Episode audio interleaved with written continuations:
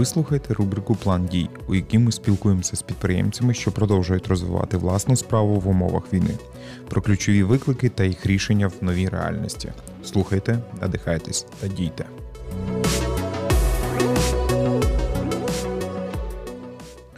Привіт, студія Розраз Андрій Феденишин. І традиційно хочеться насамперед сказати дякую нашим захисникам та захисницям, завдяки яким ми можемо і далі працювати, розвивати наш бізнес.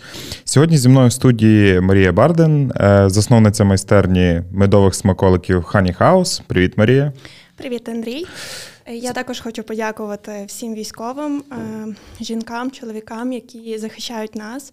Але я також хочу подякувати і тилу, волонтерам, людям, які донатять людям, які допомагають будь-яким чином для нашої армії, тому що без нас вони теж не зможуть якісно нас захищати. Тому їм теж дякую.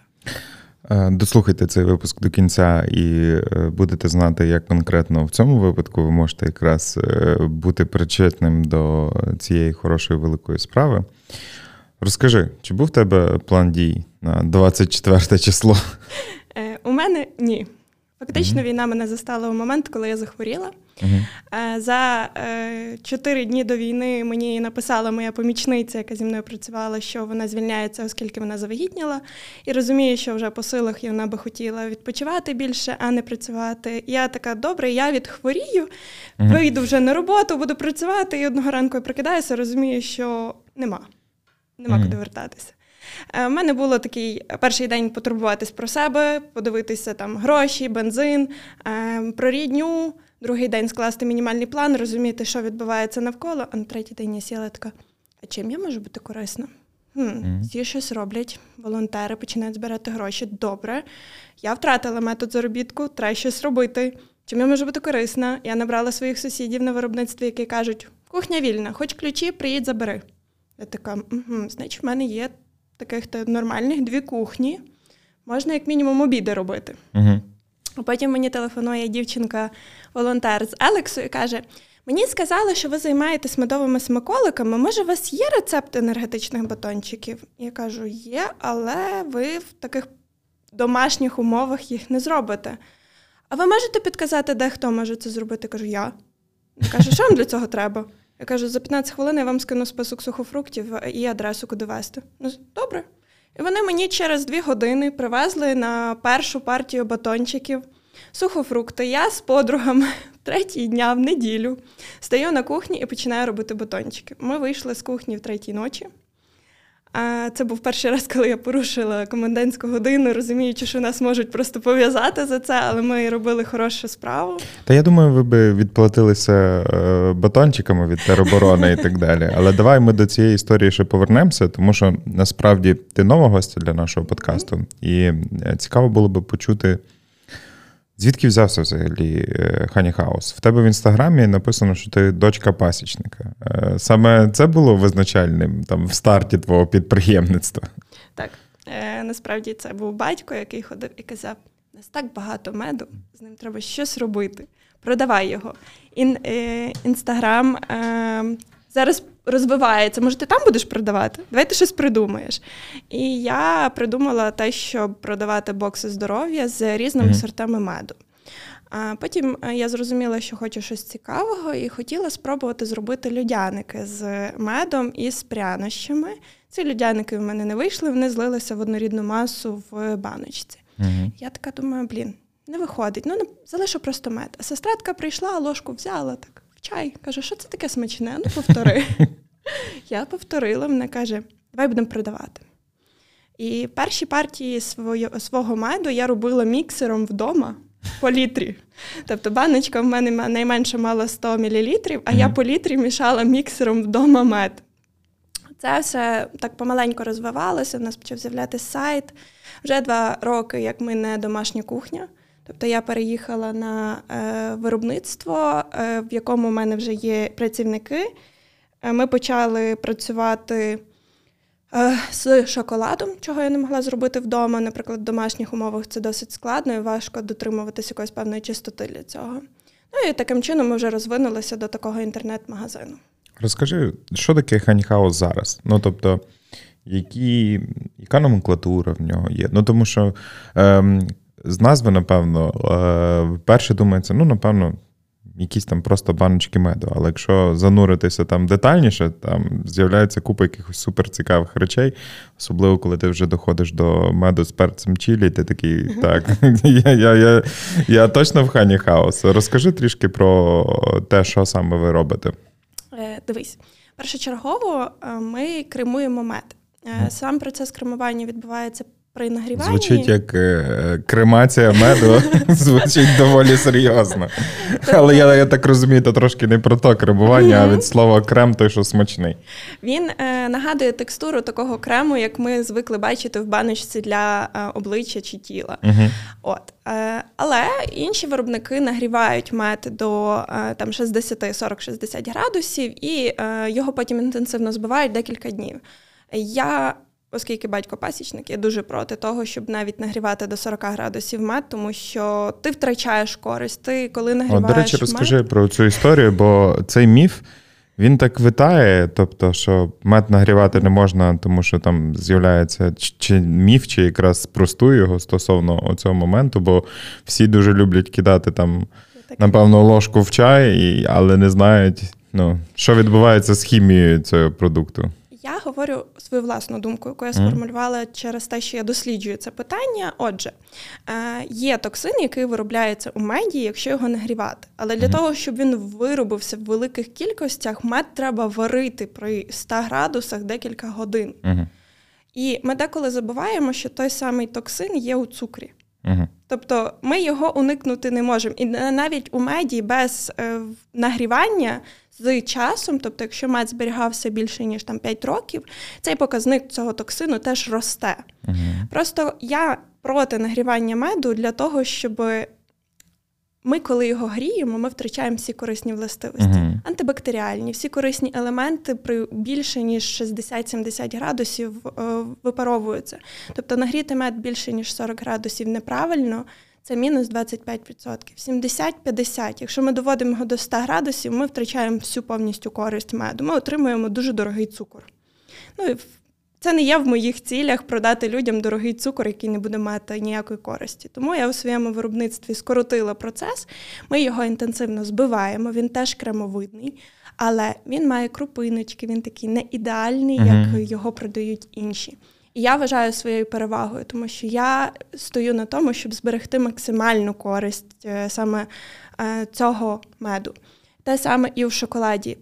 По процедурі ми мед нагріваємо, шоколад нагріваємо до 40 градусів. І я стараюся навати мед вже в останній момент, щоб температуру вже шоколаду в цей момент знижувати до 30, там треба знизити до 27 і потім підняти до 30. Тобто мед не втрачає, він там втратить 5-10%, але це не 100.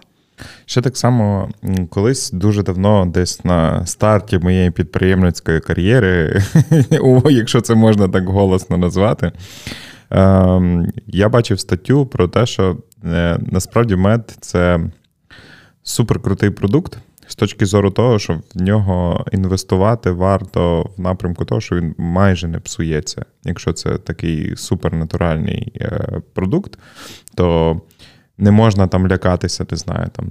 Великих товарних залишків, ще якихось моментів, тому що в нього дуже доволі тривалий термін придатності. Е, це дійсно так? Так, це правда, е, якщо правильно зберігати мед. Якщо він із тих сортів е, квітів, які не псуються. Тобто угу. різнотрав'я з акацією має властивість з часом почати мати такий е, запах бродження, хоча на смак він таким не є. Золотарник теж любить підбродити, якщо не дотримуватись температурних режимів. Але якщо це взяти соняшник, його зберігати правильно, без перепадів температури, він може стояти і тисячу років, і йому нічого не буде. Так чому тоді вирішили та продавати мед та й мед, ну тобто в баночках? Всім зрозуміло, що таке якийсь там гречаний мед, там різнотрав'я і так далі. Для чого тобі здалося там, не знаю, медове варення, та, яке я можу десь тут спостерігати, причому в різних суперкомбінаціях і так далі. І перехід на якісь там штуки з сухофруктами і так далі. Адже, коли я придумала назву Хані Хаус, я mm-hmm. навіть не думала, що в цього магазину буде така історія, і що ми почнемо робити щось інше. Е, чому я почала робити із прянощами? Тому що це було щось нове. На ринку такого не було. А якщо ти продавав просто мед в інстаграмі, просто упаковкою взяти увагу покупця, який може вийти на базар в кожної бабусі купити такий же самий хороший мед, було досить складно. До речі, чистий мед кремований я виставила на сайт рівно рік тому. Угу. Тобто я до цього чистого меду просто не мала в асортименті, тому що я розуміла, що ну, я виходжу в магазин, і в мене кучу меду чистого. Я продавала е, унікальний продукт, і саме унікальністю смаків я привертала увагу своїх покупців. Тобто наші поєднання авторські, я їх придумую сама. В тесті беруть участь всі мої друзі, моя uh-huh. родина. Тобто, якщо я придумую смак, я там його відтестувала роздала всім знайомим коментарі. Вони додали своїх коментарів. Я зробила другий тест. Вони другий попробували, сказали, все чотенько, і я починаю його запускати в продаж. Тобто я ще й відслідковую всіх конкурентів, дивлюся, чи в них немає схожих смаків. Якщо є схоже, то я не злизую. Я розумію, що смак може бути іншим, але я стараюся, наприклад, у мене новий смак це обліпиха кориця. Всі мають обліпиха апельсин, просто обліпиху. А я шукала щось таке, щоб було смачно з обліпихою, бо uh-huh. в мене просили покупці, але щоб це не був апельсин. Я знайшла корицю. Воно виявляється так смачно. Бо лимон я собі можу врізати вдома і додати до того меду просто mm. в чашку. А от кориця вона дуже заграла гарно з обліпихою. Ти не переживаєш, коли ти даєш на тесту ці всі нові продукти, що е, люди просто з любові до тебе скажуть, та ні, та супер смачно і так далі. Тобто... Ем, ні, моя, мої друзі знають, наскільки це важливо для мене, mm-hmm. і вони мені скажуть правду. Тобто до мене приходять і кажуть, там трошечки було за за сильно крупинки. Типу, треба було змішати з іншим смаком, бо дуже дерло голос, там горло я не чув там смаку.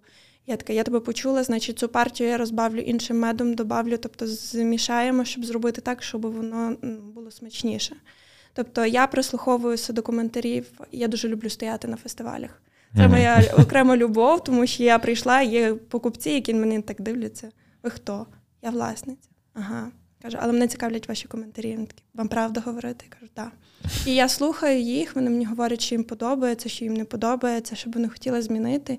І я від цього дуже сильно відштовхуюся в своїй власній справі. Навіть колись давно ми, напевно, зустрічались на якихось фестивалях так. і разом приймали участь.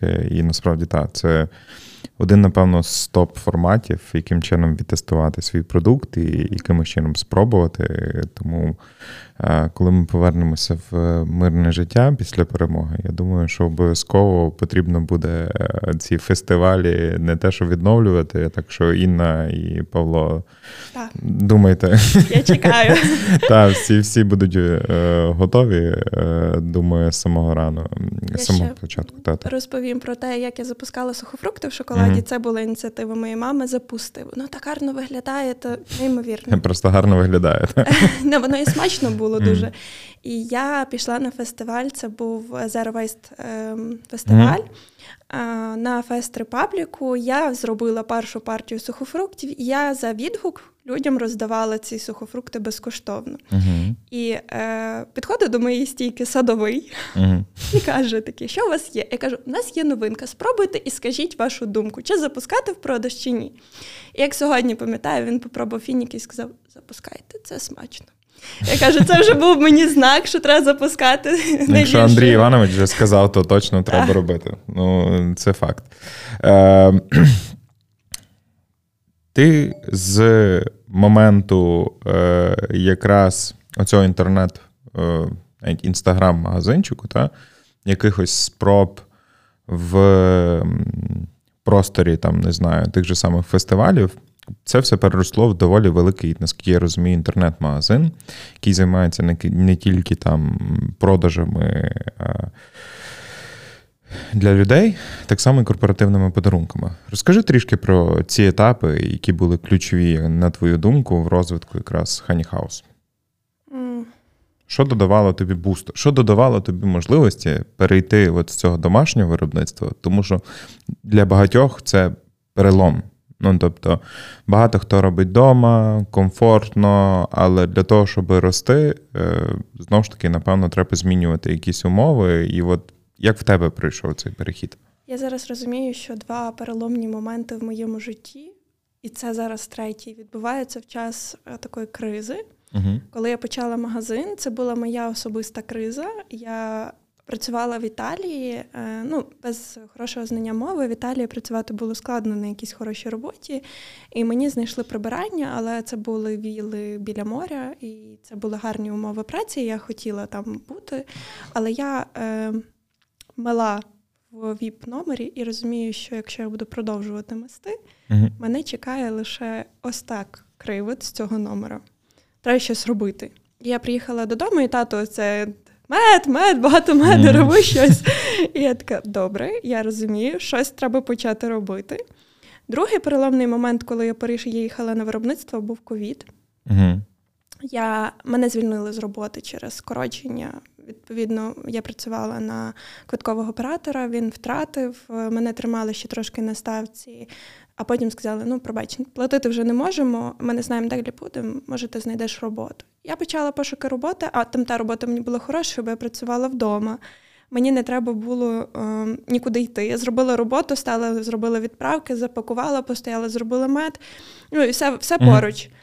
І тут я розумію, що ні, треба щось почати робити. Якщо вже так пішло, значить я беру всі гроші, які в мене є, вкладаю їх в виробництво, закупляю першу партію меду, таку добру, бо м, так складаються обставини, що пасіка, яка є в мого батька, а, за, на Західній Україні пасіки дуже рідко можуть о, давати такі великі обсяги меду, як, наприклад, Центральна Україна. У мене є окремі позиції з татового меду, тобто в мене є татовий мед, і я його дуже люблю. Він дуже смачний, але він з інших трав. У нас дуже мало соняшника, наприклад, а мені він різнотрав'я соняшника найкраще підходить для меду. І тому я закупляю в центральній Україні, роблю сертифікати і вже з нього роблю крем-мед, а всі інші смаколики робляться з татового меду. От.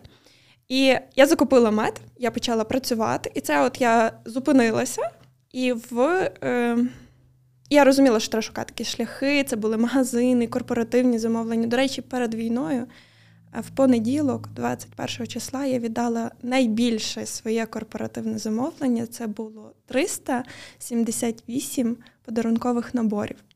Тобто я помаленько росла, росла, росла, росла, і я розумію, що от все, я віддала це велике корпоративне замовлення. В мене вірять, я в себе почала вірити. Така треба діяти, і тут війна. Ти знаєш, багато хто стикається з такою проблемою, що всіх, е, знаєш, все налагоджується, і тут раптом якісь переломи, але це е, часто веде до того, що буде щось нове, цікавіше і, і більше можливостей. Ми дійшли до етапу з батончиками, тому що коли я починала робити, ну, мені подзвонили волонтери з цими батончиками, uh-huh. треба робити.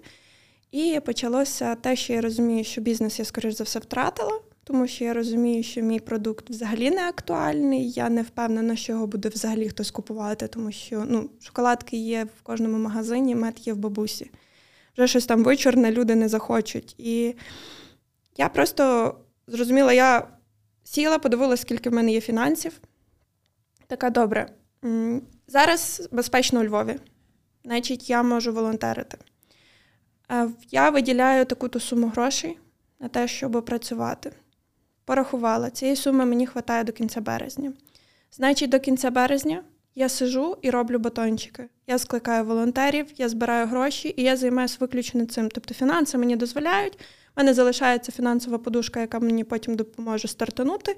Вже в квітні я буду розуміти, як ринок реагує на мій продукт і чи він взагалі потрібен. Uh-huh.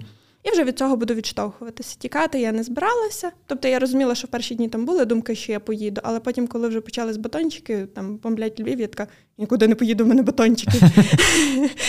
А вони були раніше в асортименті? Е, це є адаптований рецепт е, цукерок. Під більші масштаби. Оце я зараз розповім це вже всередині в кухні. Дуже хороший процес, тому що цукерки були смачні. Угу. Але ми їх робили ну, мені для того, щоб зробити там 100 упаковок е, цукерок, потрібно угу. був би один такий заміс, як я роблю на 130 батончиків. А ми в день, в най, найкращий день наш, який у нас був, зробили 1175. І ми адаптовували рецепт під те, що в нас ламались м'ясорубки кожного дня. У uh-huh. мене просто на виробництві такий склад, де мені майстер каже: так от я по одній буду ремонтувати, щоб вам був про запас. По те, під те, що я розуміла, що в нас є якісь сухофрукти, яких не довезли, щось чогось немає, щось треба замінити. Тобто ми якийсь період арахісову ми використовували грецькі горіхи. Зрозуміли, що грецькі горіхи мають дуже багато шкарлупи і всякого зайвого. Перейшли на арахіс. Підходять до мене дівчатка і кажуть: дивись, арахіс дуже забиває м'ясорубки, вони гріються від цього. Давай ми візьмемо арахісову пасту. Я написала маслотом, кажу, так от, маслотом, нам треба арахісову пасту. Ви можете з ними випуск послухати трішки нижче. І вони мені е, надіслали 30 кг арахісової пасти. І ми почали заміняти, ми почали швидше віддавати масу, тобто більше батончиків в день почали робити. Такі, ага, значить, це працює. Потім е, дуже важливо було працювати із людьми. Я зрозуміла, наскільки важливо ем, керівнику, який стоїть, і я ще від, відійду від цієї теми. У мене на кухні не було більше двох працівників ніколи. Тобто uh-huh. я не керувала великим виробництвом, я не мала бекграунду взагалі ніякого. Навіть коли я працювала на інших роботах, у мене був один-двоє підлеглих, які я могла контролювати там допомагати, тобто працювала з ними. Я розуміла, що отут в мене на кухні одна кухня стоїть два волонтери, на іншій кухні у мене стоїть 5-6 волонтерів. Їх треба поставити якісно, щоб не було заминки, бо якщо є десь заминка, одні стоять, чай п'ють, інші чай п'ють вони починають нудитися, а що там є, а ми ото вот, а нам так нудно. І я така, ага, значить, треба процес так поставити, щоб не було щоб не випадало, щоб ми працювали чітко обід, і ми далі працювали, щоб ми могли якісно відпрацювати день. Таким чином, я зрозуміла, що там на кухні дівчатка, які стоять, вони приходять і кажуть, нас там ото-то не подобається. Я приходжу і кажу, дівчата, що ми можемо зробити? Вони такі, ну давай ми щось подумаємо над тим процесом. Тобто там ми перемелювали вівсянку е, спочатку. Вони кажуть, давай ти будеш замовляти або купувати вівсянку, яка швидкого запарювання. Навіть лимону. Буде розбухати і забирати зайву вологу сухофруктів, таким чином вона і буде давати користь поживність хлопцям, але ми її не будемо ламати м'ясорубки нею. Я така, угу, да, варіант, давайте. Ми попробували, дівчатам дали на тест перший батончик, дівчата кажуть, ні, не чути, вівсянка нормально заходить. Кажуть, давайте. І ми знов скоротили процес. Тобто на м'ясорубки менше, менше, менше, менше. Потім на іншій кухні в нас стояли дівчатки, які спочатку відважували батончик, тобто робили кульку. Інші батончики дівчата формували руками. Наступні дівчатка вже їх формували в пакетики і запаювали. Тут теж процес. Дівчатам привезли пакетики не такі, що на запаювання, а зіповські. Вони кажуть, слухай, ми швидше почали працювати, бо це просто закрив. Не треба нічого паяти. Каже, теж можна скоротити. І ми от таким експериментом, пробами. Я розумію, що, наприклад, якщо це велике виробництво, я не можу там в зіповському пакетику віддати е, е, той самий батончик. Але військовому, який надкусив, бо там одному батончику 100 грам, угу. а 100 грам це є більше ніж 300 кілокалорій це один прийом їжі. І тобто я розумію, що йому може не зайти цілий батончик, а він закрив і поклав кишеньку. Це дуже зручно. І ми почали такими ж способами, експериментами, я чуючи дівчат, а дівчата, знаючи, що я почую їхню ініціативу, ми почали співпрацювати. І в моменті, коли я зрозуміла, що хлопці повернулися на свою кухню, попросили мене звільнити її, бо їм теж треба працювати. Я зрозуміла, що от в мене вже немає таких надходжень грошових. І е, ми перейшли на спосіб оплати. Тобто я вже волонтерів наймала на роботу, фактично їх запрошувала на робочий день. Я їм їх оплачувала по мінімальній вартості, тому що волонтери приходять і кажуть: ну дивись, я з Харкова, в мене оренда квартири, мені треба за щось платити, я не можу знайти роботи. Кажуть, давай щось будемо думати. Я кажу, добре, і я зменшила кількість працівників до двох, двох-трьох на кухні. Ми робимо батончики. Ми вже зробили навіть для того, щоб не відважувати кожен батончик. Ми зробили рамку металеву, на яку ми набиваємо просто суміш, стукаємо. В нас вже за один раз 40 батончиків є сформованих квадратними. Ти розказуєш, е, е, знаєш, як яскраве, е, яскравий опис класичної книжки, якраз про виробництво ціль, яка якраз розказує про ці всі пошук ботлнеків, як на кожному з етапів можна весь час покращуватися. І це ти я бачу, що ти максимально відчула це на собі образно. Так, так. Ти була знайома раніше з цією книжкою? Е, Так, я проходила навчання в Львівській бізнес-школі, mm-hmm. і нам розказували це є, знається, е, Елан процес, коли Лін. Лін. О, Та е, лін, е, коли ти шукаєш, як без втрати якості покращити е, виробництво. І я не відчувала на собі, поки вчилась, поки ми не дійшли до цього. Я не попробувала на власній шкурі ці всі навики. Не дуже. Е, Професор Голдрат е, прийшов до тебе трохи пізніше в тому напрямку, особливо під час критичних моментів він супер допомагає. Так. Е. Тому е, ми таким чином дійшли зараз до того, що двоє людей на кухні можуть зробити майже 400 батончиків за робочий день. Це 7-8 годин, залежить від того, як піде. Е, зараз як виглядають, е, ну, тебе були прогнози до того, що нікому не потрібна твоя продукція. Угу. Наскільки воно справдилось? Я дуже вдячна всім. По-перше, всім людям, які мене підтримували, угу. і людям, які роблять замовлення. Бо, повір, у мене зараз замовлення були навіть з Америки. Люди просто кажуть, ми там нам передадуть, але ми настільки хочемо тебе підтримати, що ми купуємо зараз у тебе і батончики, і все. Тобто я не можу сказати, що не справдилося. Я дуже переживала, що от літо в мене важкий період через те, що літо це в основному в мене весілля. Я uh-huh. роблю маленькі бомбоньєрки на весілля, я на стіл на стіл гостям. І я думаю, воєнний стан, кому потрібне весілля? Мед актуальний в період холоду. Uh-huh. Влітку ще шоколад, ну сухофрукти не зайдуть, тому що є свіжі фрукти, ніхто не буде купувати цього. І у мене просто прийшло замовлення на весільні бомбоньєрки. Я така таргетологу, ми пробуємо рекламу на бомбоньєрки. Він такий, я поняв, добре. Війна війною, але. Так, і я не можу сказати, ну тобто, це десь не не справдилося взагалі. Тобто, uh-huh. виявилося, що людям все одно цікаво, а особливо, коли вони чують, що вони можуть порадувати себе на сайті і купити ще військовим батончик. Вони просто з руками-ногами купують. Вони от прийшов покупець, купив мене мед. А ви дійсності робите батончики? Я кажу, так. Купив батончики. Через два тижні приходить. Каже, в мене закінчився шоколад, давай цук... давай ще мені шоколад, і ще батончики давай купи. Ну, uh хлопцям відправиш, мені не треба. Але давай. І люди, люди живуть. Це, до речі, дуже гарний показник був того, що люди живуть, вони не забувають турбуватися про себе. Бо в мене на кухні час війни приходили волонтери з різних е, точок світу. Кожного дня це були інші волонтери. Я кожного дня ставила цю кухню з нуля. І коли до мене приходила дівчинка і каже: Я виїхала з Миколаєва, і нашу машину, де сиділо троє дітей, собака, кіт, обстріляли. Я розуміла, що мене тіпає, я не знаю, як їй. А я кажу, на ти сюди прийшла, тобі треба відпочити. Він каже, я я мушу щось робити, мені треба щось щось робити. Я зрозуміла, що такою схемою, як в нас на сайті, що ти можеш потішити себе і потішити військового, це, напевно, що найкраща розрада для тих людей, які хочуть відчувати себе потрібними в цій війні. І це от якраз є основним посилом: потіш себе і потіш військового на фронті. Насправді доволі багато людей е, стикнулися, напевно, з тою ж самою думкою, як ти, 24 числа, що все закінчилось.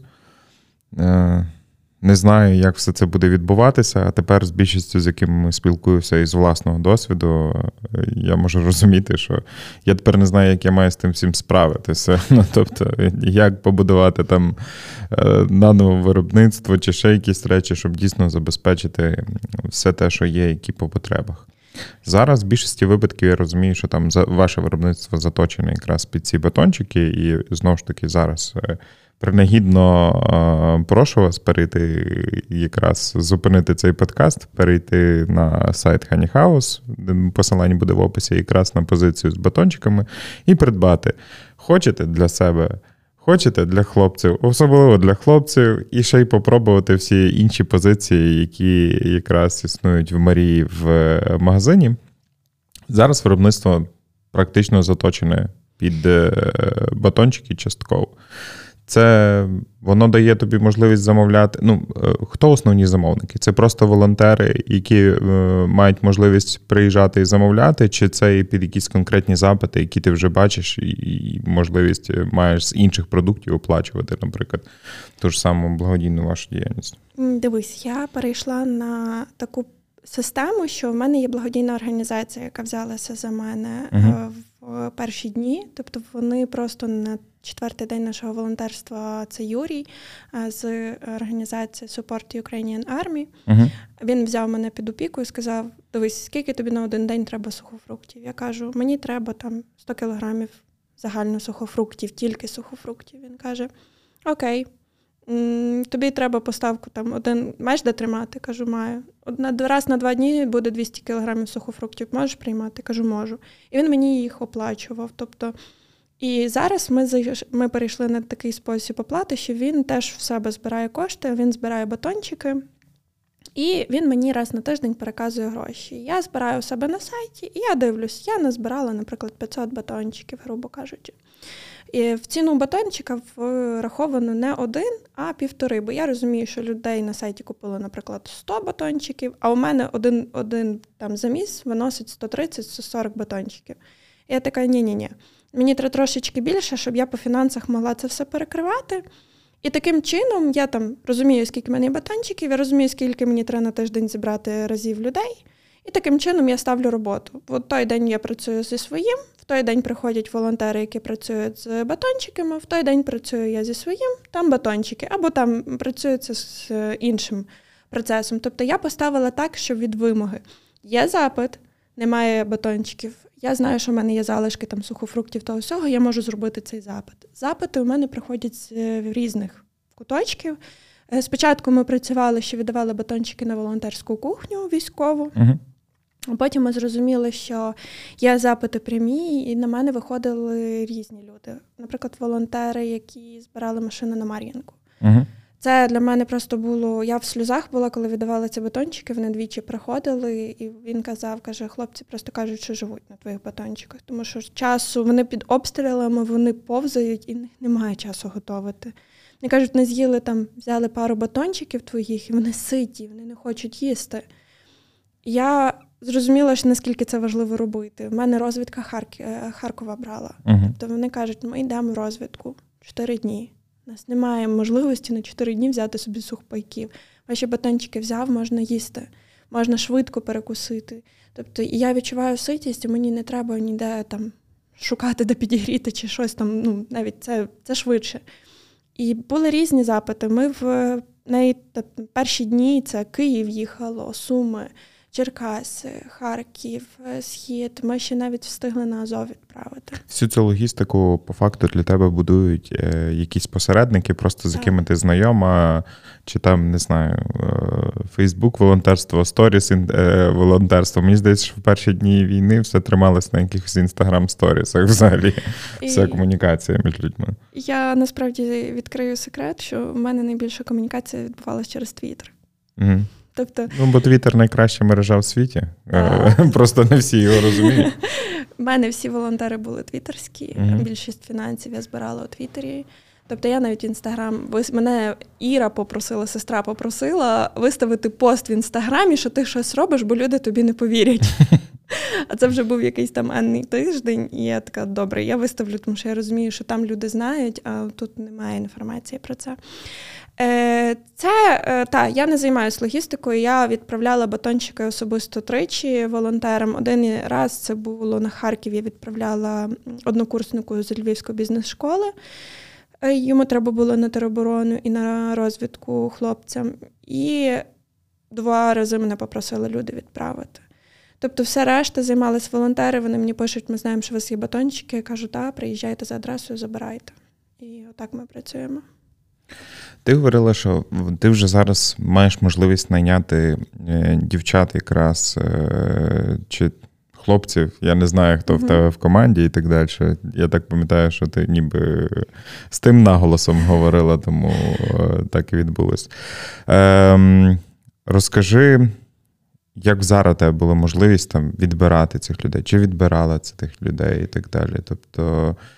Дуже багатьох людей зараз питання, купа різних, яким чином, ну тобто, кожен з бізнесменів має певну проблему, скажімо так, з тим, щоб я зараз можу взяти всіх людей і так далі, але вони можуть завтра від мене поїхати. І як з цим справлятись? Насправді я зараз лишилася сама. Мої волонтери нарешті знайшли роботу. і Я дуже рада за них. Але це якраз і є третій переломний момент в моєму бізнесі, коли uh я вже на етапі того, що я можу думаю про те, щоб найняти людину, не ту, яка буде шукати роботу, і uh там як волонтером була, а те, щоб вона працювала виключно в мене на кухні і вже не помічниця, але людина, яка відповідальна за кухню щоб я могла розвивати інші напрямки, тому що з великою кількістю батончиків на своїй кухні я зрозуміла, що ця кухня мені зовсім там по розміру не підходить. Uh-huh. Я вирішила, що я не готова з'їжджати з цієї кухні, бо вона мені зручна. Я беру ще одне приміщення з боку для того, щоб вивести з цього приміщення те, що може на кухні не бути. Тобто, щоб звільнити простір для того, щоб там залишатися, але мати і простір для іншого. От щодо працівників, е, я брала на роботу тих волонтерів, які працювали зі мною, для того, щоб вже їм не пояснювати процес. Угу. Дуже складно було, коли кожного дня на кухню приходили інші люди. І ти кожного ранку, як цей е, з палкою стоїш і розказуєш їм, як вони мають робити ці батончики. І вже мені просто було морально легше на якийсь там тиждень, коли приходили волонтери, які вже знали, що робити. Я кажу, так, дівчата, у вас тут є відповідальність навчити нових. А я пішла до тих, хто взагалі нічого не знає. І ми якось ось так групувалися, це дуже складно. Ти кожен раз ставиш кухню заново. Тобі потрібно подивитися, як людина працює, як вона віддається, чи вона неповільна. Я зрозуміла, що люди, які є доточні, на певний тип процесу не підходять. Тобто, в мене була дівчинка, яка була перфекціоністка, вона мега довго робила батончики. На кожну сторону просто вирівнювала під ідеал. Але коли я її поставила на процес із е, перемаленням сухофруктів, вона справлялася прекрасно. І я така, ага, значить, це так працює. Значить, цю дівчинку треба ставити туди, я розумію, що їй там буде простіше.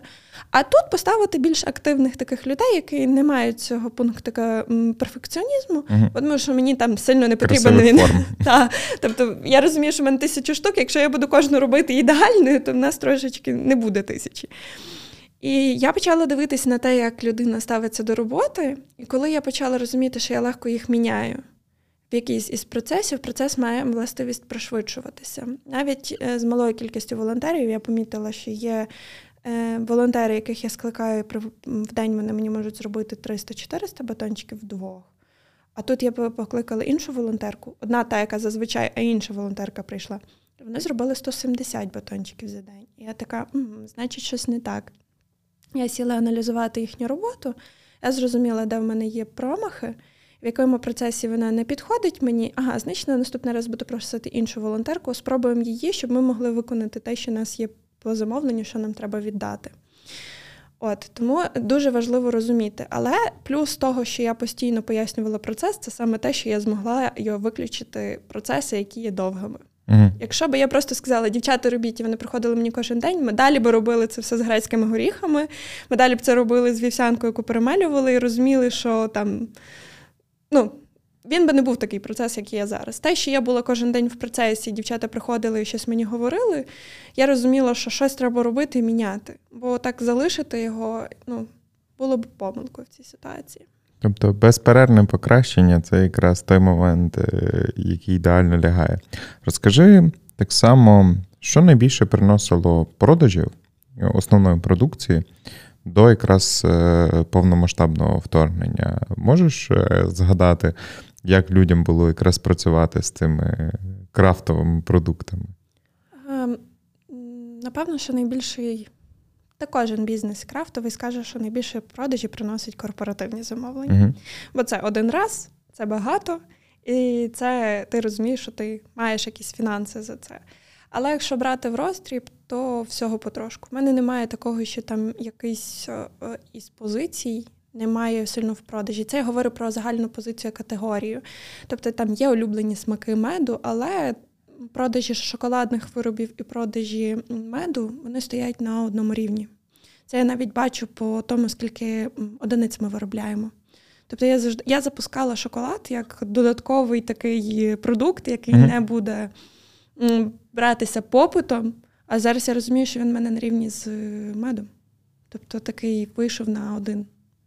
Ти говорила частково про е, таргетологів, яких ти до сих пір там з ними працюєш. Е, я розумію, що це один з напрямків, з яким ви працювали. А як, наприклад, те ж саме корпоративне е, замовлення? Як ви шукали цих клієнтів? Тобто, як це відбувалося? Ну, тобто, от в структуру саме того, як ти раніше продавала свою продукцію за допомогою чого? Добре. Першочергово це інтернет-магазин. Це є реклама таргетована Facebook, е, Google. Е, в якийсь період я зрозуміла, що в мене насправді Google реклама була ефективніша певний період. uh А потім я зрозуміла, що е, Facebook, Google реклама стала дорога. Я перейшла знову назад на Facebook, ну, розуміючи, які витрати йдуть і прибуток з них. Далі у мене це рітейл, це йдуть магазини різні, тобто це є оптова закупка на магазини. І корпоративні у мене проходять через рекламу і розсилку. Тобто я е, збираю постійно собі базу електронних пошт, працівників різних айчарів, до яких я перед якимись великими святами маю можливість написати і сказати: О, дивіться, ми можемо таке зробити і можемо таке зробити. А взагалі ми такі умнічки, можемо під вас підлаштуватися, тому що ми крафтові, ми маємо багато крафтових виробників і можемо з ними співпрацювати.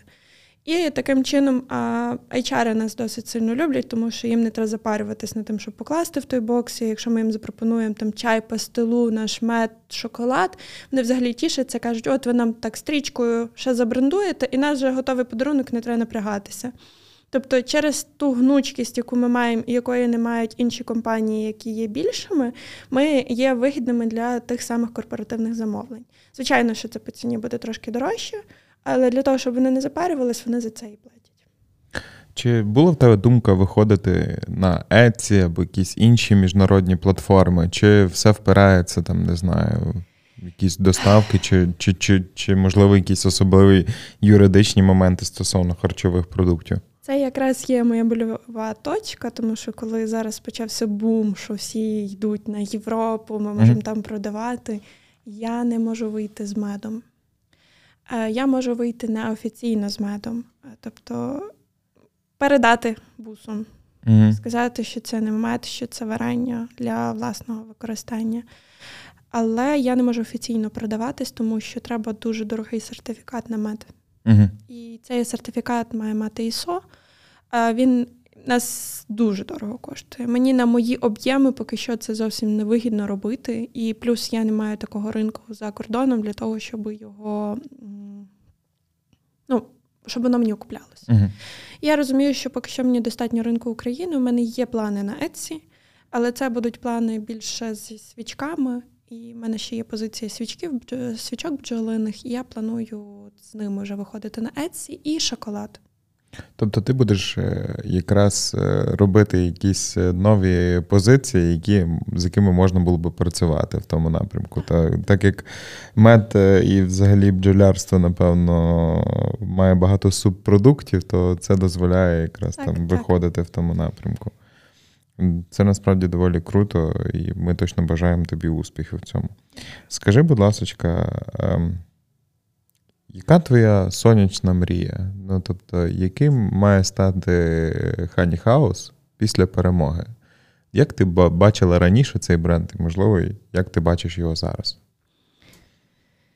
Я найбільше хочу вийти з операційки. Я хочу перестати стояти на кухні. Угу. І я в час е, війни зрозуміла, що коли ти ставиш людей, коли ти ставиш туди відповідальних людей, яким можна довіритися, я там не потрібна. Я не повинна контролювати. І саме в цей момент я можу віддатися творчості, віддатися собі, почати креативити, робити те, що в мене якраз виходить найкраще.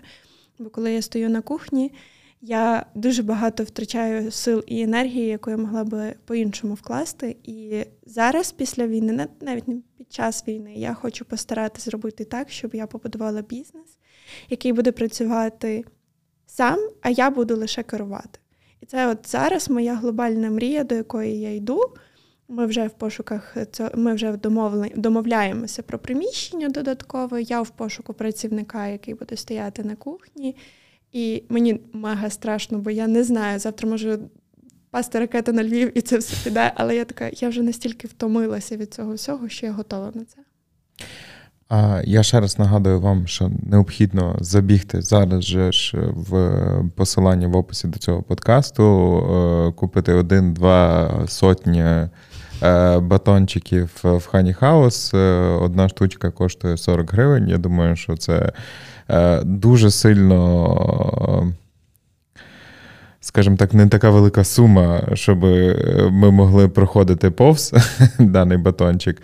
Я дякую тобі за цю розмову. Е, дякую тобі за натхненну історію про те, як дійсно багатьом е, меншим бізнесам, як їм потрібно адаптовуватися, яким чином працювати, особливо в той момент, коли ти не можеш робити, напевно, не можеш робити, як тобі здається, на початку твою основну діяльність. Так що біжіть на сторінки Марії, надихайтесь і дійте. А якщо вам сподобався цей випуск, ви можете подякувати команді подкасту, підписавшись на наш Patreon і отримавши доступ до ексклюзивного контенту, або на нашу монобанку за посиланням в описі до цього подкасту, або ж поставивши 5 зірочок в Apple Podcast. Дякую вам.